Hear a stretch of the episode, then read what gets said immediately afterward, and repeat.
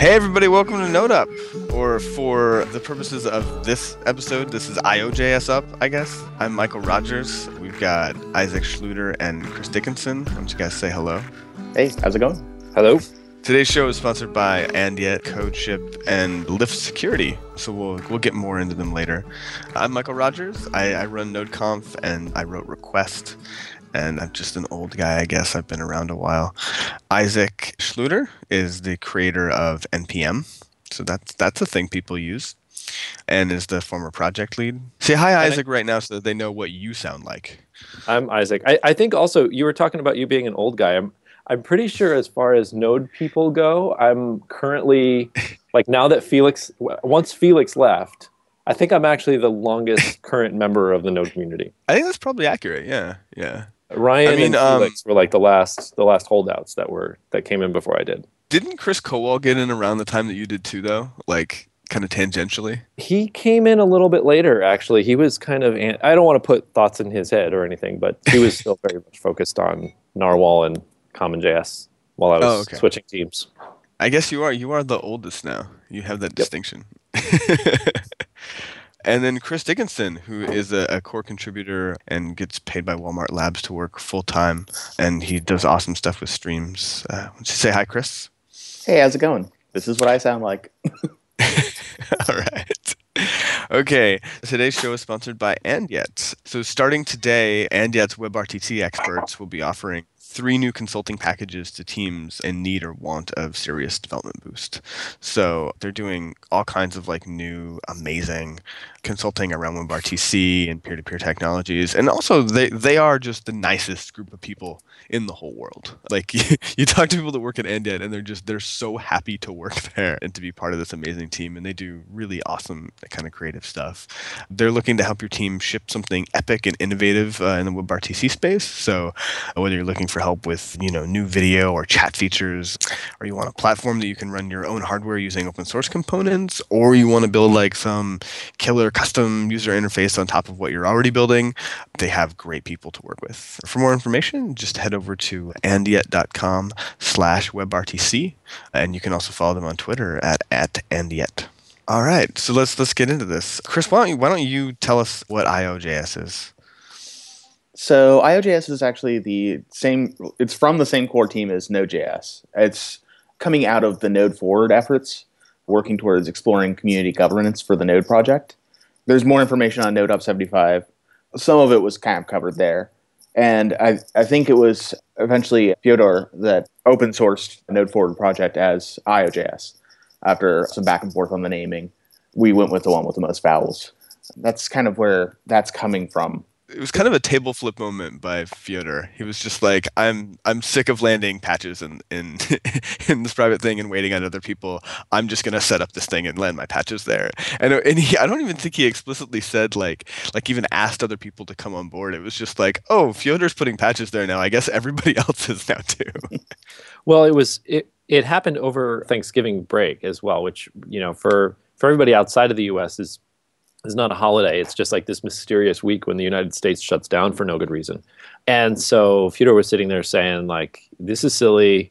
We're only not open sourcing it because of some stupid issue with American copyright law that says that basically Joyent has to either sue us or lose their trademark. Excuse me, trademark law. So he's like, well, it's just because of the name. I'll just put a new name on it. Okay, there you go, done. And it immediately, got a bunch of attention, showed up on Hacker News. Nobody was consulted. He reached out to a bunch of people on IRC, actually, but we were all busy, stuffing our faces and stuff. It was kind of interesting timing and a little bit of a table flip moment. But I think it was not intended as a political move. It was strictly like a matter of convenience, right? Like, this is a pain in the ass to be landing patches that nobody could see, and like we keep having, people keep requesting to have access to this repo, and then we always just give them access to it, so it's not even like it's all that private. It was just a matter of like making things easier, and then the community kind of erupted in riotous cheers over it. Yeah, and it definitely helped. I think the tweet that went out was something along the lines of, this Thanksgiving I'm thankful for IOJS, so I think that kind of circled the globe pretty quickly. Yeah. And then there was the you know, the logo threads, and a bunch of reporters got really excited about it because I think they sort of like had been sniffing around Node Forward and Joyent, and they kind of knew that there was like some story there somewhere. They just didn't know what it was exactly. And then when IOJS came out, they're like, ah, you've been planning a fork all along. Now we know.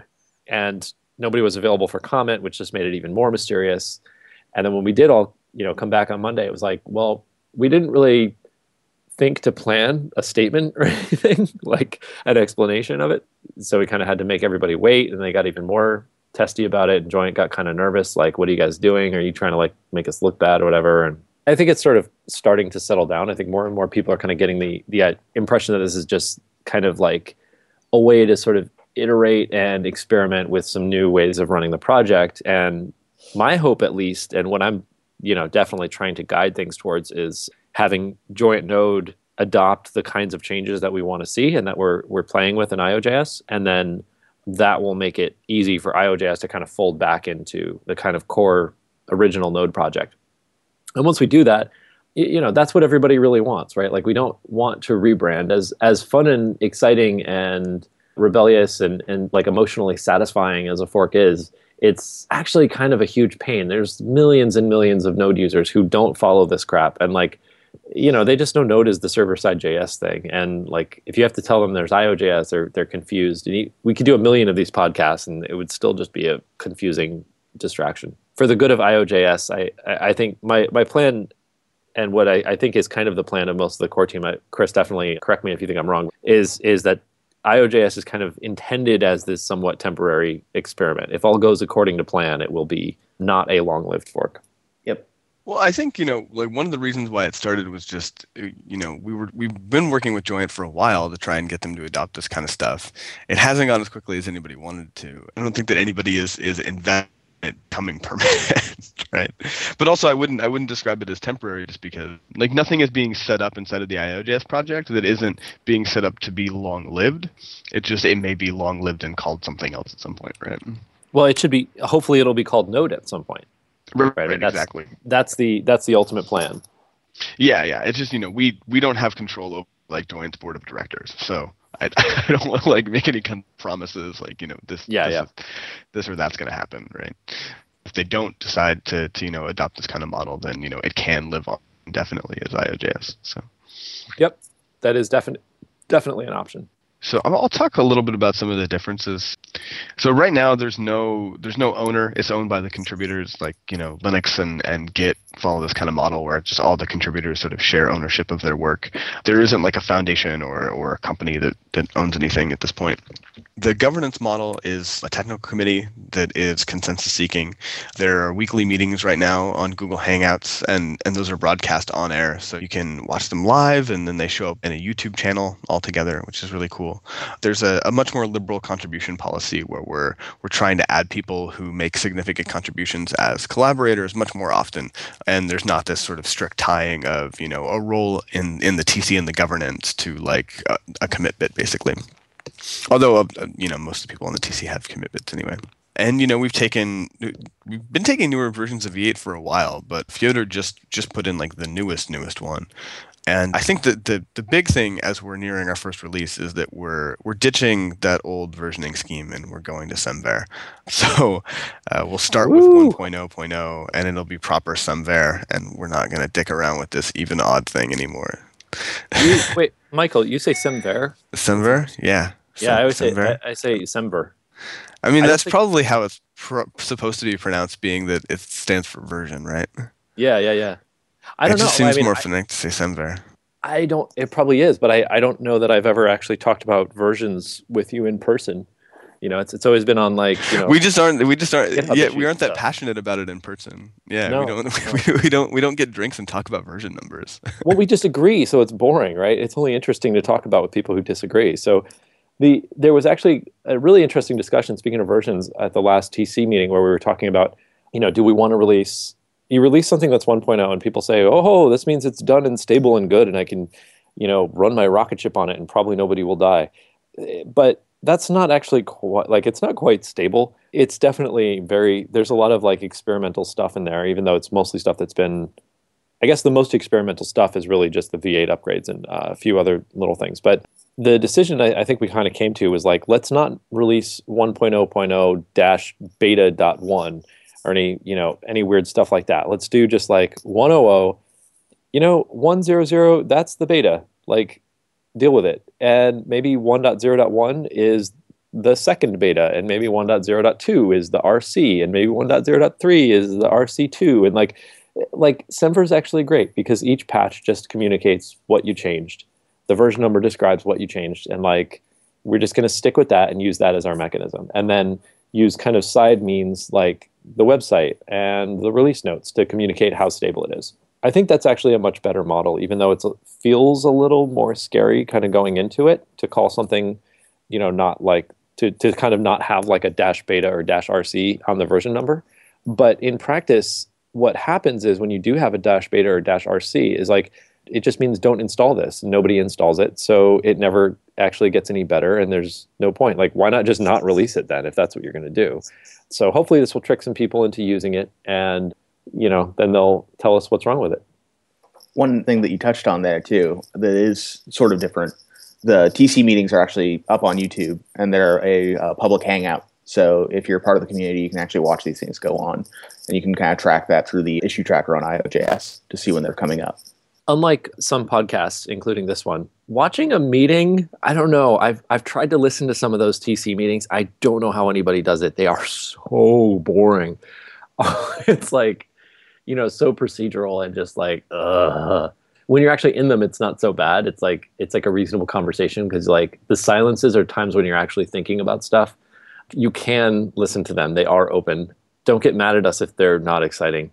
People do listen to them. I keep bumping into people at like meetups and stuff that really do listen to them. I mean, like when I haven't been able to be in them, like I just look at Rod's notes usually, and there are TC notes that get added like to the project. They're like in Markdown. They're checked into like a folder in Git. So, that's a much easier way to figure out what happened than to listen to the whole like hour-long thing. And it's hard to have a really good flow. Like, okay. We'll tend to get like in a podcast or something, you probably have an agenda and you want to go like bullet by bullet. But in a meeting, as hard as you try, eventually there's going to be one tiny little bit of minutia that everybody feels passionately about. And we'll talk about that for like 20 minutes, and like 5 minutes into it, if you're listening, you're probably like, okay, move on. I bet probably listening to it at like double speed would be pretty good. Yeah, that's probably a good plan. All right, I'm going to talk a little bit about CodeShip. So CodeShip is a free hosted continuous delivery service focused on simplicity and usability. So you can set up continuous integration in just a few steps and automatically deploy when all your tests have passed. CodeShip has great support for a lot of languages and test frameworks. It integrates with GitHub and Bitbucket. It lets you deploy to cloud services like Heroku and AWS and Modulus and Nodejitsu. CodeShip makes continuous delivery so simple, setup only takes a minute. You can sign up now to get 100 builds a month and 5 private projects for free. And that should allow startups and freelancers and small teams to get started real nice. And then from there, you can pay people money who provide good software. For anyone that needs more builds and projects, you can use the discount code NodeUp to get 20% off of any of the plans for 3 months when signing up for a paid subscription. So head over to codeship.com/nodeup to get started. And also be sure to follow them on Twitter as well, @CodeShip. All right, so part two. Part two is get involved, places to get involved with things. Node Forward is still going on, and Node Forward is still sort of tackling a lot of the broader kind of Node community stuff, but we did move over some of the resources that were closer to core. So the roadmap repo, where we're trying to get and collect feedback from people in the community, what their biggest pain points with Node are and what they'd like to see in next release. It's moved over to IOJS. We also moved over build because the build system is being built out for core. So if you want to get involved in the build system, it's IOJS/build now. There's also this awesome logo thread. Have you guys been keeping up with the logo thread? Yeah, it's awesome. I have been keeping up with the logo thread. What I love about it is that as much as people keep asking us to like, when is there going to be an official logo? Or I vote on this one. Or that one's better. Like, there will never be an official logo. They're all official. We love them all. Buy all of the Teespring T-shirts. Wear the logo that you love the most, and they'll all be collector's items. So the thread, like, it It's a thread where Substack was like, hey, who has ideas for logos? And then everyone just started posting all these amazing images. Yeah. Eventually, like some of the guys who like NodeBots London, they put together a little website that actually pulls all of the images out of the thread and just displays them and has like kind of a running tally. So that's at tableflip.io/1234. So it's actually on port 1234 on like this server, but it's amazing. I mean, I think the last count is there's 355 logos, but I mean, some of them are just like really simple little like dopey things. And then there was this company in Argentina that did like the brand work for JSConf AR, and they did like an entire brand treatment. Like it's insane. Have you looked at that one yet? Like it's got like, you know, the like the ideas behind it, variations. It has like mocks of what it would look like to be on banners at conferences and stuff. Like it's crazy. Yeah, it's pretty great. My favorites are the Jupiter ones. Kind of playing on the, you know, Io as the moon of Jupiter, and that's kind of cool too because it's like this like fork of this other big thing. I don't know, it's neat. Yeah. I'm partial to the hexagon plate with the sausage and the salami as the I and the O. that one's the most paleo. I love shit like that. That's because it's paleo, Michael. Great. Yes. I love that.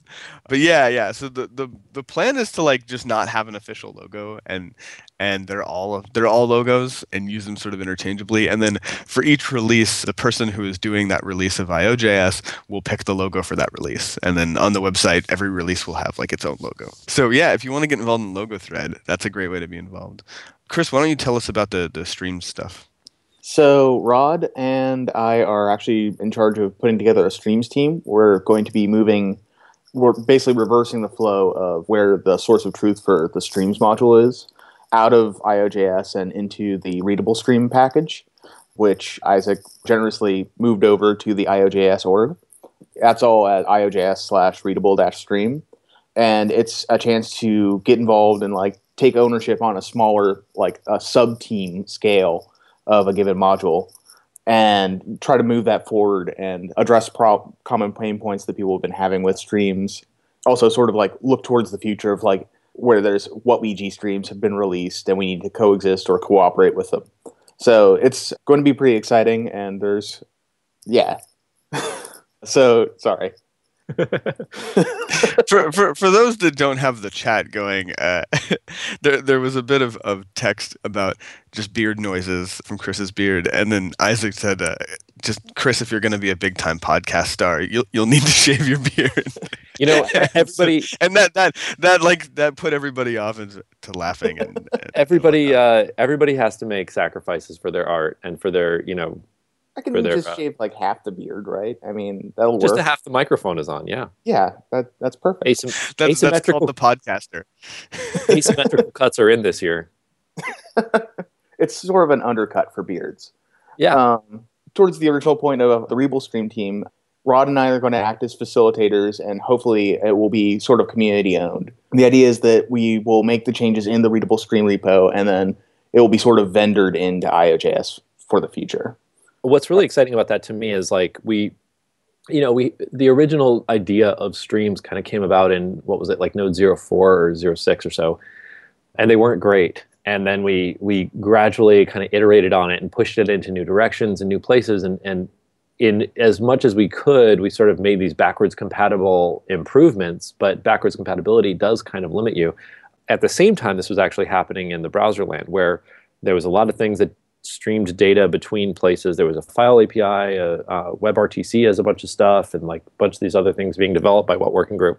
Dominic Denicola actually sort of led the charge to try and find some kind of API. There was also a few others. Dominic's just the one that I know the best, so he's the one I remember. But there was actually a few other folks actively involved in that conversation in what working group.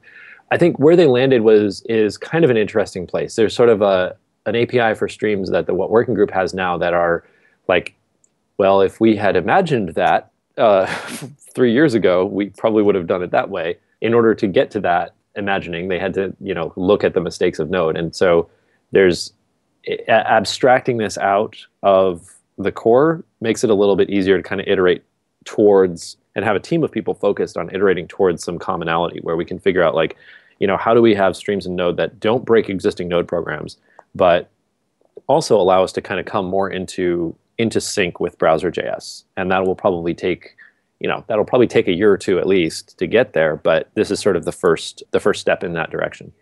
Isaac, why don't you tell us a little bit about Lift? Oh, so yes, I would love to tell you about Lift Security. Basically, building an application or service is, you know, it's fun, but it's pretty tricky. And then you get to the point where you haven't thought about security and you release it and you get completely pwned. Security doesn't have to be painful or annoying or frustrating, and you don't have to do it alone. I love these guys at Lift Security. Adam Baldwin and the team there, what they really are trying to do is help guide developers towards making more secure Node applications in particular, but also all kinds of applications. I mean, they know security, they do it well. They're the founders of the Node Security Project. They already help the secure tools you use every day. They did a ton of work for GitHub to make GitHub more secure. We love them at NPM. We have them just attack everything we build when they find all the holes in it. One core service that Lift provides is security assessments. So what that is they help you identify and prioritize the spots to improve security and mitigate risk, and then they offer recommendations and strategies for how to build more securely in the future. So they don't just look at what's wrong with your current app. They'll take and figure out where the weak points are and then say, hey, in the future when you're building things, here's the kind of tests that you missed. They actually do the multi-stage analysis of stuff to figure out how to avoid security problems in the future. They provide online and in-person training to help you and your team kind of understand common vulnerabilities, their impact, and how to prevent them. If you're interested in kind of bringing this security-first mindset into your team's development process, contact the Lift team at liftsecurity.io or Lift Security on Twitter. And, you know, they didn't ask me to say this, but I think one of the key differences is really that Adam Baldwin and the team over there, they're different than most security research firms. They are not out to show you how smart they are or how terrible you are. They really see development and security as two parts of building a great app and making something that's really good and takes care of users in a really good way. So definitely check them out. I will not release anything into production without having them bang on it first. Awesome. So let's talk about the first release. So we've got the first release of IOJS coming up. It's actually happening next week. It's going to happen on Fyodor's birthday on January 13th. So excited. Rod is sort of release mastering this one because it's really a test of the build system maybe more than anything, and he's picked a logo. So we'll have the logo in the show notes. Every release will get its own logo. He didn't pick any one of the wilder ones. He actually picked like a pretty simple one. That'll be fun to go with. Let's talk about like some of the stuff that's going to be in it. So I mean, first let's just talk about like the 0.12 stuff that we've been hearing about for a long time and haven't actually gotten our hands on yet because 0.12 won't ship. So Chris, why don't you tell us about Streams 3? I would love to. I'm actually really excited for Streams 3 to land. It is going to make debugging Streams issues a lot easier. So one of the really fun things that Streams 2 did is if it went into flowing mode, there was no way to get back to the previous mode. Streams 3 actually does a much nicer job of transitioning between flowing mode and non-flowing mode, or old style streams mode. And it's a lot cleaner, a lot nicer, and it should be a relatively transparent change to end users. Also, there's corking and uncorking added to the writable side of the streams. So for things like TCP or HTTP, you can queue up a bunch of data and then send it all in bulk to the underlying C++ subsystem, which should make things a lot faster. I'm pretty excited about that. In general, like most of my research into streams has actually centered around Streams 3 because it's a lot, simpler. It's a more elegant flow diagram state machine. Yeah, for sure. What's interesting about Streams 2 was we kind of had like old mode, which was like this backwards compatible mode where data just kind of comes out as fast as possible. And then new mode where you have to pull each thing out with a read command. And the pipe method would sort of have to determine which mode it was in order to know what to do. The key difference between Streams 2 and Streams 3 is that every time you call read, it emits a data event. And it turns out that's actually all you need then to be able to just say instead, like, okay, we don't have old and new mode. We just have flowing and paused mode. there is a little bit of an unfortunate concession to backwards compatibility kind of tucked away in there, where it starts off in like an undefined mode, which is not flowing, but kind of will turn into flowing if you do something that indicates that you want it to be flowing. So the first data event that you add will start flowing. But at that point, you can call pause, then you can call read a bunch of times, then you can call resume, you know, and all of these things will all just kind of work as people had expected them to. One of the big snafus that kind of just made everybody say, well, you know, screw it, just put the stream in flowing mode and forget about it and deal with it like we used to, was these like weird errors that would happen that required a lot of understanding of the internals of how streams worked. And nobody has that understanding. I wrote the code. I don't have that understanding anymore. It's like it's lost to time. So this is a big, big improvement. I think nobody will notice it. They'll just notice that their programs kind of work a little better and crash a little less. And the stuff that Fedora did for cork and uncork, that allows it to use the right v syscall. So in HTTP in particular, you have to, when you're doing HTTP chunked encoding, you send like the two hex bits and then the two little hex characters that say how many bytes are coming. Then you send those bytes. Then you send the next two little hex bytes saying how many bytes are coming in the next chunk. Then you send those. And what ends up happening is you have this like big array of stuff that you need to send in rapid succession. So if you can't do right V, that means each one of those chunks, like you have the little hex thing with the number of bytes and then the chunk of data, and each one of those has to be a separate syscall. So we had some performance enhancements and performance optimizations in there in the HTTP layer that were kind of disgusting. Like we would see like, well, is it a string? If it's a string, we can like concatenate the little hex chunk ahead of it. So, you know, so it's only one byte instead of two, and that cuts it down in half, which is a pretty big deal. What's a lot nicer is just to say, well, you know, we're going to write a whole bunch of stuff. We're going to write the headers, a bunch of chunks, a bunch of their size chunk headers, and let's just cork, queue up all of our writes so we have a nice big array, and then uncork, and boom, it's super easy. Yeah, so another thing in HTTP, we had the improvements in keep alive and async wrap. The other thing that went in is a change to the rival side for things that don't have write v. Like one very common one is the file system write streams. The buffer, the backing buffer for these write requests was switched out from an array to a queue. And what that actually means in practice is that if you have something that's, say, making a ton of small writes to disk, it won't thrash garbage collection anymore by just ripping out, throwing away arrays left and right. So this should solve a lot of problems that people have been seeing with like their log output from like Bunyan, say, is thrashing CPU. So that's going to be a nice improvement as well. Oh, that is actually fantastic. Awesome. Chris, do you want to tell us a bit about async wrap? I think you probably know a bit more than the rest of us about it. So as I understand it, it is sort of a unification of how C++ calls into JavaScript. So all the places where there were different methods of getting back in, this sort of unifies all of them and sets us up for nice hooks for JavaScript to like instrument when we enter or exit and the behavior by which we enter or exit these calls.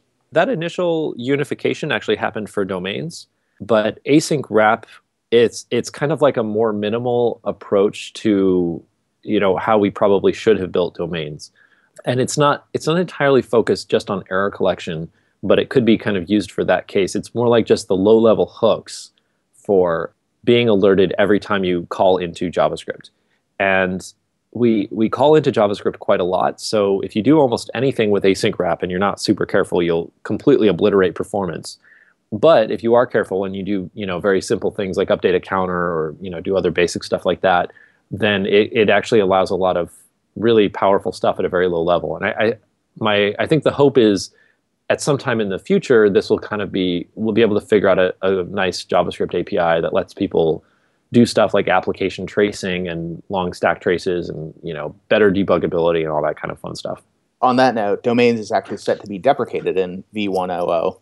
So, woo-hoo! Yay! Like fully deprecated, like gone, or like just or, there's like a deprecation warning. We don't remove code.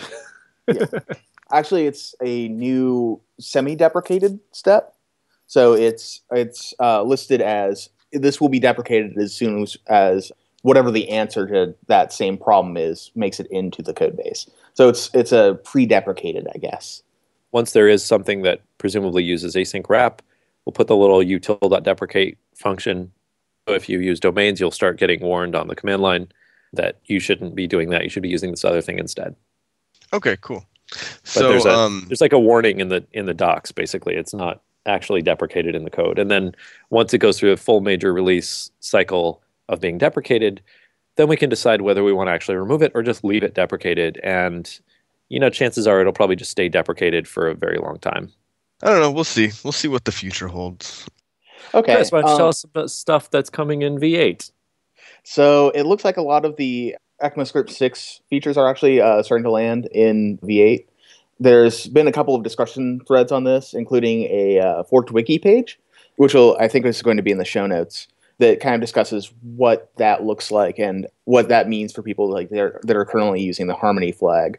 The full list of features is actually now up on the compat table from Kangax. Again, link will be in the show notes. There's a little bit of confusion as to whether class will be in. I think it ultimately didn't make it in because there were some issues with it on the V8 side. But one of the plans for IOJS is to roll with latest V8 whenever they will try to upgrade more often. So that should be coming soon-ish. Overall, we do gain a lot of cool stuff, including map set, weak map, and weak set.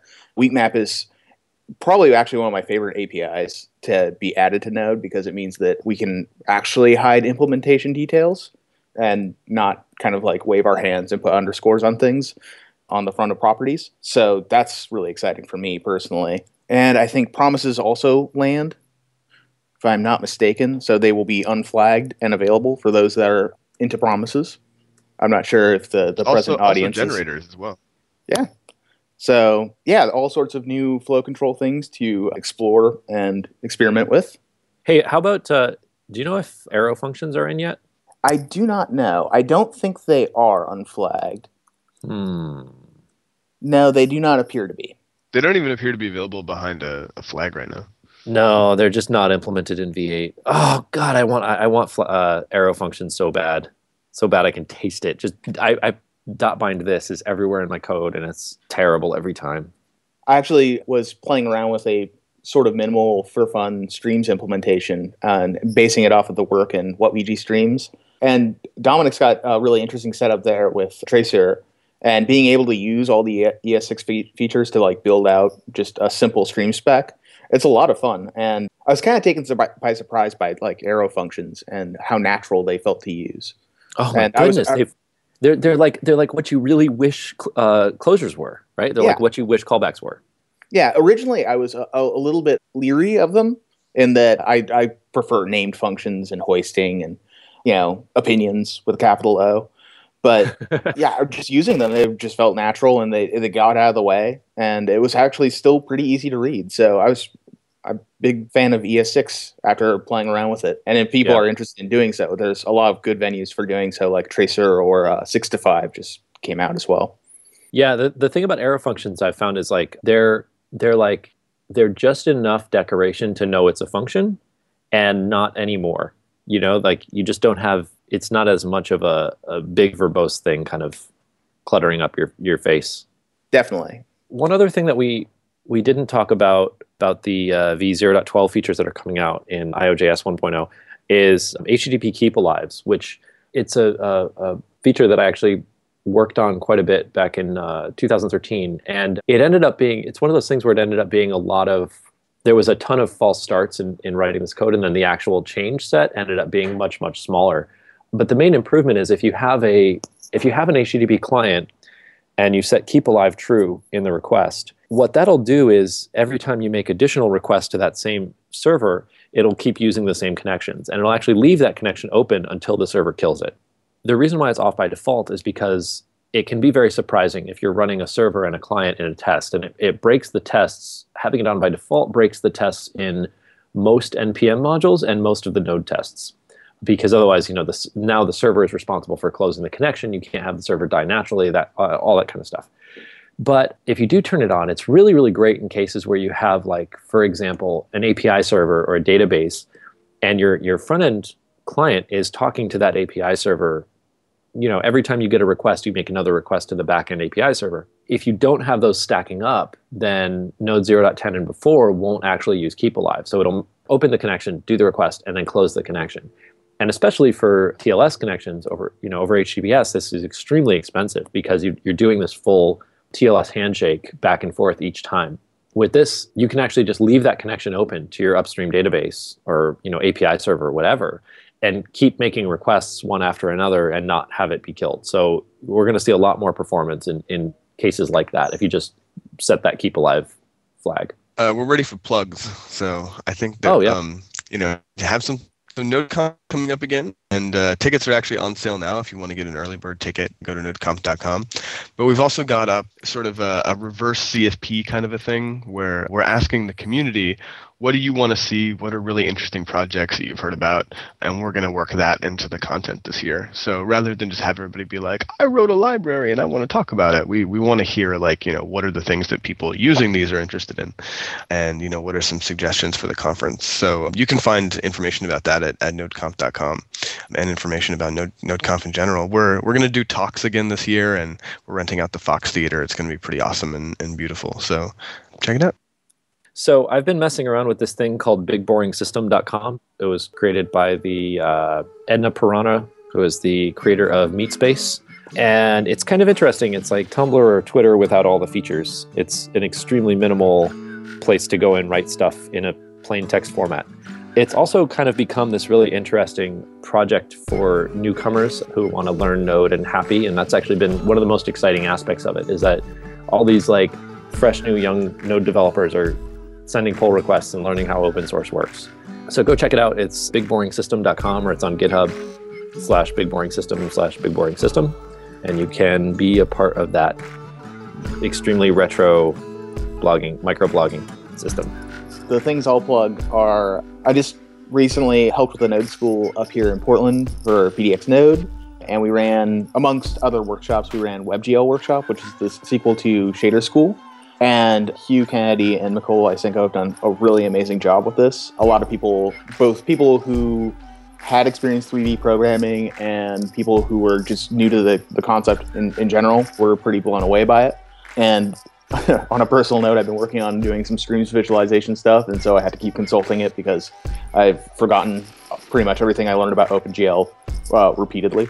So that's always fun. And also, Empire.js just launched their 2015 website at 2015.empirejs.org, and it looks like it's going to be late April. So yeah, those are the things I'd like to plug. These are your upcoming events. They're all awesome. The first is JS RemoteConf. That's going to be February 3rd through 5th, and then again February 10th through 12th. That will be remote, so you can get to that at jsremoteconf.com. Also, around the same time, February 10th and 11th, there will be another Node Summit event happening in San Francisco. You can learn more about that at nodesummit.com. Forward.js is happening on the 4th of February in San Francisco. That is forwardjs.com. You can learn more about that. Way down on the other side of the planet, from the 22nd to the 25th of May in Melbourne, you can go to Camp.js, that is in Australia. And of course, as always, NodeConf will be happening June 8th and 9th. That is happening at the Fox Theater in Oakland, the historic Fox Theater. You can learn more about that at nodeconf.com. If you want to know about when we are node-upping, please follow NodeUp on Twitter. You can sponsor NodeUp by emailing nodeup@gmail.com. And please, if you're listening to us through iTunes, please leave a review, even if it's not a great review, just something to show that you are there. We would really, really appreciate it. Thank you very much.